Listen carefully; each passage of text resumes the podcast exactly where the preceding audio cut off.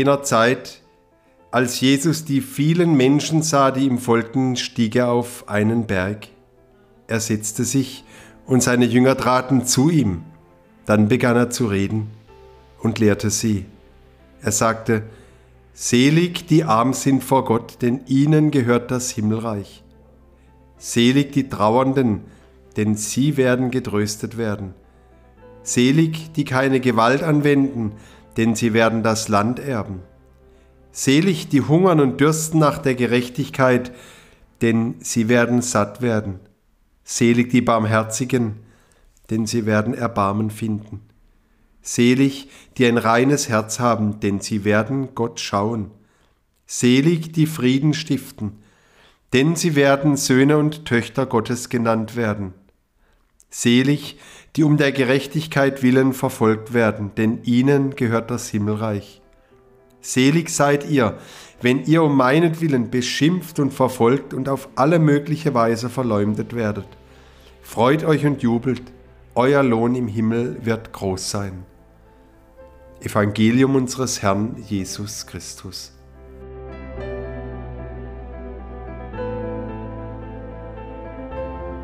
Ich war vergangene Woche im Priesterrat und da wurde uns ein Projektplan in die Hand gegeben, Kirchenentwicklung 2030. Ich habe da hineingeschaut und ich finde, es ist gut und wichtig, dass wir uns als Kirche um die Zukunft kümmern, aber ich werde irgendwie das Gefühl nicht los, dass das letztlich wirkungslos bleibt. Also ich glaube, das Einzige, was uns hilft im persönlichen Leben als Christ, in dieser verrückten Zeit, in der wir gerade sind, aber auch als Kirche ist Heiligkeit. Und ich sage das ganz bewusst jetzt heute an Allerheiligen.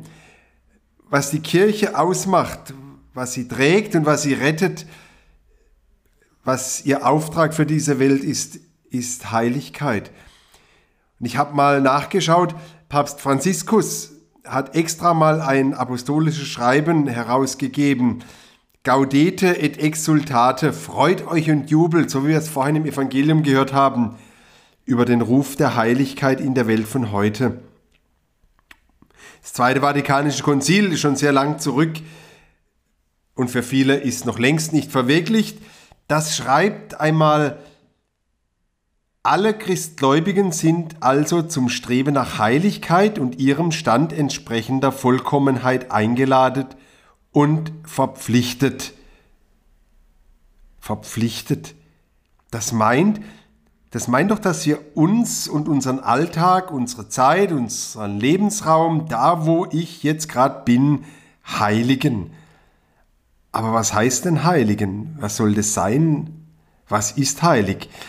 Vorhin im Gloria haben wir ja gebetet, denn du allein bist der Heilige.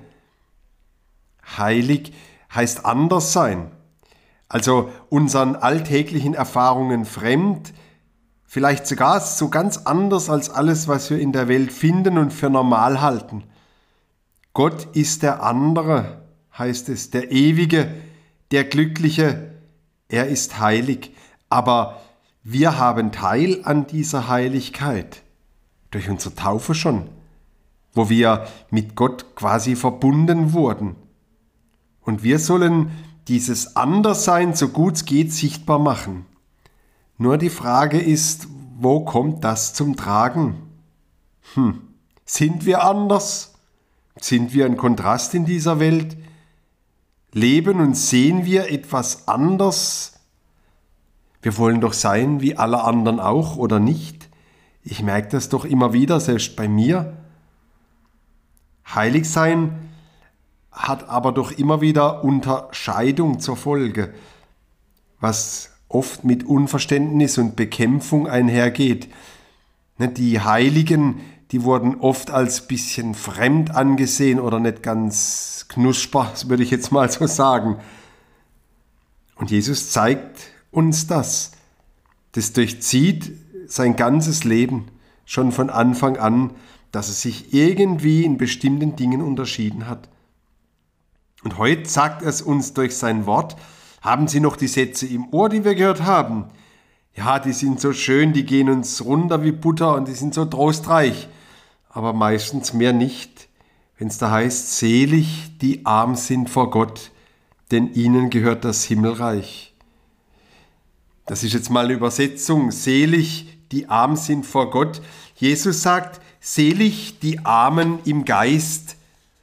Und genauso sieht man uns Christen doch heute. Und genauso deutet man auch unser Verhalten als Geistesarmut. Christen gelten doch häufig als zurückgeblieben, als hinterwäldlerisch, als irgendwie unmodern und engstirnig, ja, als einfältig. Jetzt gerade da in dieser Corona-Zeit, wo es um die Messe geht, ja, betet ihr mal, wenn ihr das braucht.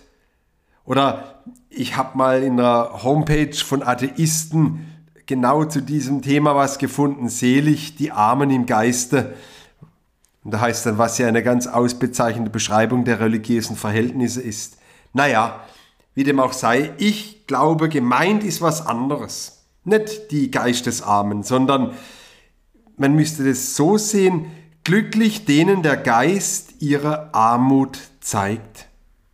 Und dieser Satz, das ist sozusagen der erste Satz, die Überschrift, die alles weitere bestimmt.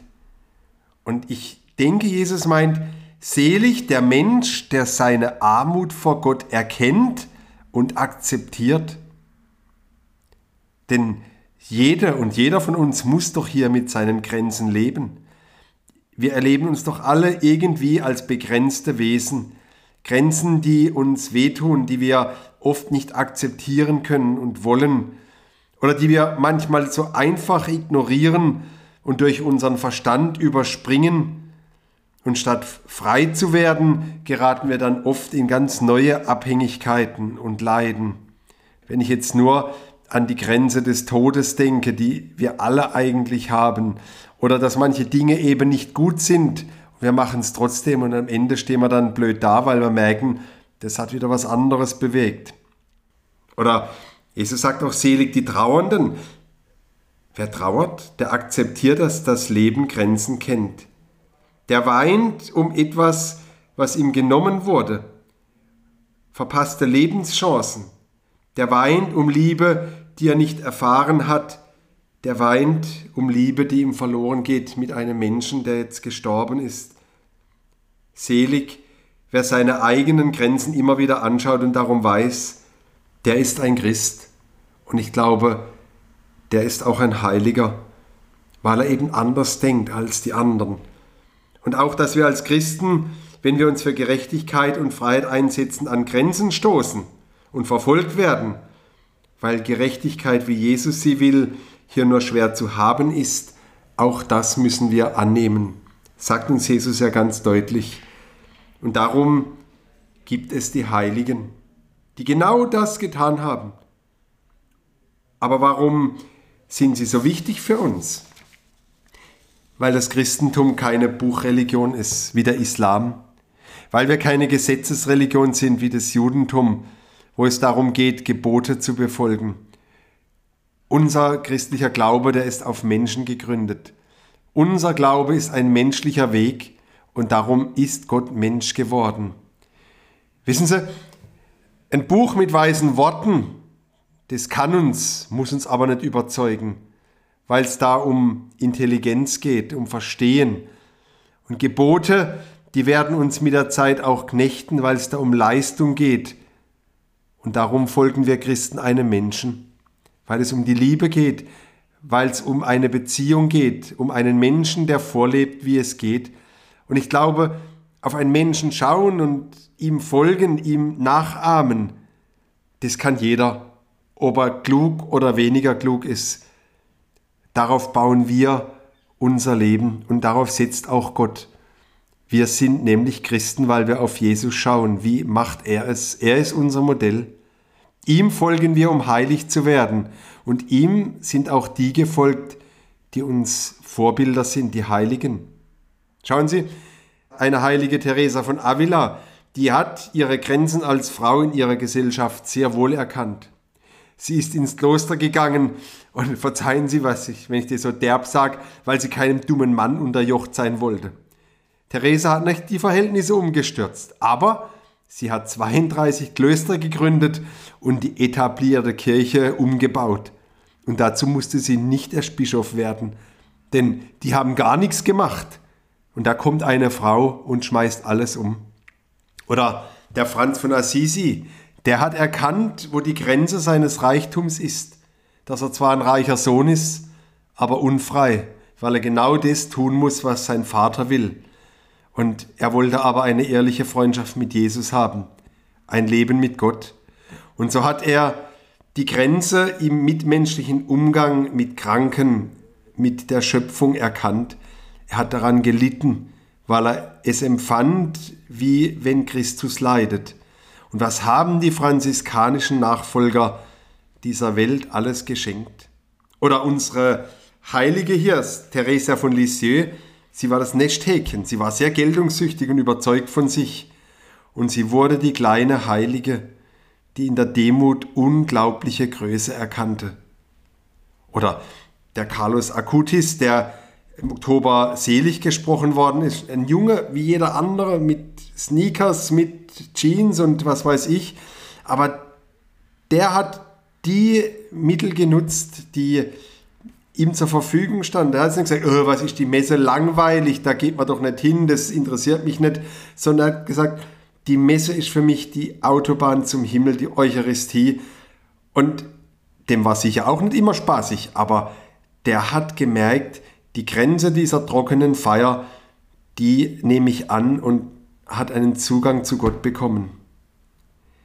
Darum, meine Lieben, was wird die Kirche weiterbringen? Letztlich die Heiligkeit. Und darum ist der erste Schritt zur Erneuerung der Kirche, dass wir wieder Vorbilder werden. Die Eltern für ihre Kinder, die Lehrer für ihre Schüler, die Pfarrer für ihre Gemeinden, die Politiker für ihre Wähler und die Christen für die Welt. Und darum brauchen wir Allerheiligen.